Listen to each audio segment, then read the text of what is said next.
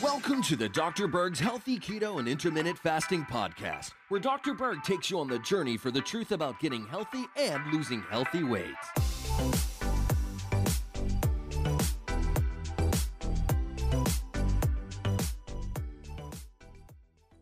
Let's talk about six unexpected signs of heart disease. Now, since heart disease pretty much is the number one cause of death worldwide compared to any other death, I think it's appropriate to understand this problem a little bit more, especially the unexpected or surprising signs or symptoms that can tell you you have a heart problem without even knowing about it. Now, regarding heart failure, there's two different situations. You have compensated heart failure and you have decompensated heart failure. Now, what's the difference? What does that mean, compensated? It means that when you have a weak heart initially, um, you're not going to have the same output of blood flow or oxygen. So the body compensates to help you out to increase the amount of blood flow by increasing the pressure and the retention of sodium. So you can also increase the same amount of fluid through the body. The body is trying to hold on to the fluid and increase the pressure and the pulse rate.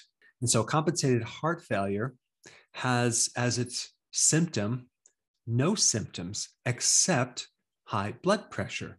Now, why would you have no symptoms? Well, because you're getting the same output as a normal heart, but your, your numbers are just higher.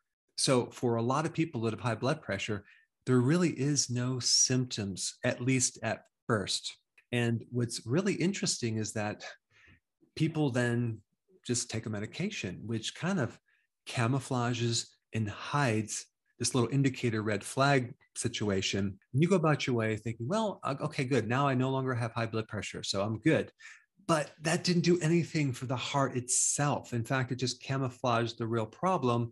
And then you may start experiencing symptoms of this medication, which really is experiencing symptoms of the heart problem now because now we don't have the output of blood flow. So, some people that start medication that reduce the blood pressure from this compensation situation start having edema in the legs. They might feel uh, lightheaded, fatigued, difficulty breathing. Okay.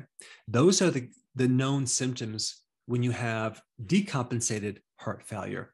But typically, what happens, you have this compensation going on for many years until the heart gets so weak that it can no longer compensate. And so that's when you start having the obvious symptoms of a heart problem. And there's symptoms that people know about, and there's symptoms that people don't know about, like pitting edema in your lower ankles. If you press into your lower leg close to your ankle and it leaves a dent, that's pitting edema. Okay. That what's happening is you're getting a backup of blood in the body because the heart cannot push it out. It could also be other things like liver disease or even adrenal problems, but definitely a heart problem can create that as well. Another common symptom of decompensation would be um, you get out of breath very easily, especially when you exercise or go up a hill. Another symptom would be pain on the left arm or chest pain, or actually back up through here. But again, those are known symptoms. But the ones that people are not used to hearing about are the following excuse me, coughing. That could be a version of congestive heart failure where the blood flow is backing up into not just your ankles, but into organs and your lungs and creating this irritation or a cough. Number three, signs of dementia. You're starting to forget things. Why? Because you don't have the blood flow to your brain as well as you used to. There's a problem with not getting enough oxygen and blood flow to the brain that can affect your memory over time if it becomes chronic. Number four, low urine output. Okay.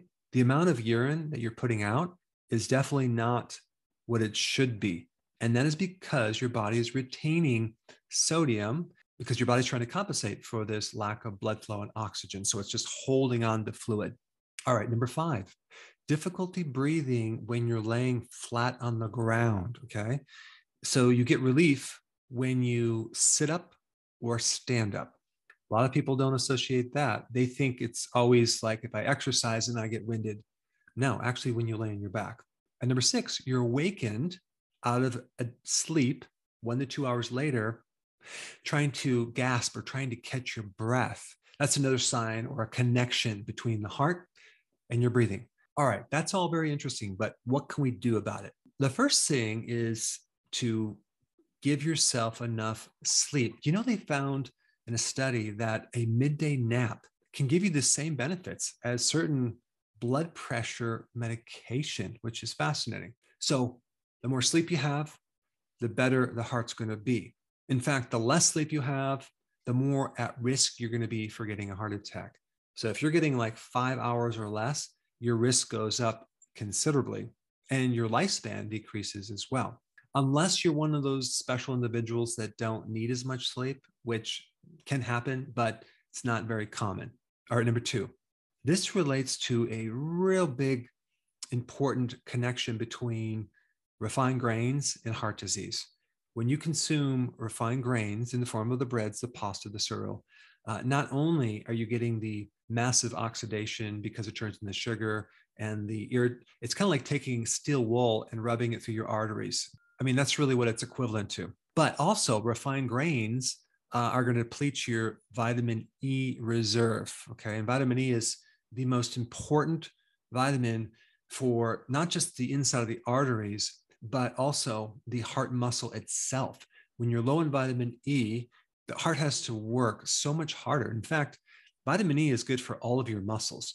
And it's pretty dramatic when you give people vitamin E and then test their muscle strength before and after, you'll see a huge change. The type of vitamin E that I would recommend is tocotrienols. That's the best vitamin E for the heart. Um, in fact, it works like 50 times better than the regular tocopherols. All right, number three, uh, vitamin K2. Vitamin K2 is kind of a recently discovered vitamin. It works with vitamin D3, but K2 helps um, keep calcium in the right places. So it, it helps to keep calcium out of the arteries. It helps to keep calcium in the bone. It also keeps the arteries uh, from becoming too stiff. And guess what foods are high in vitamin K2? The fats, okay, the fatty foods. And I know some people watching are going to say, well, what about cholesterol, this and that? Well, I have another video for you to watch in that because that's a whole different topic. There's a massive lie in that area that you need to know about.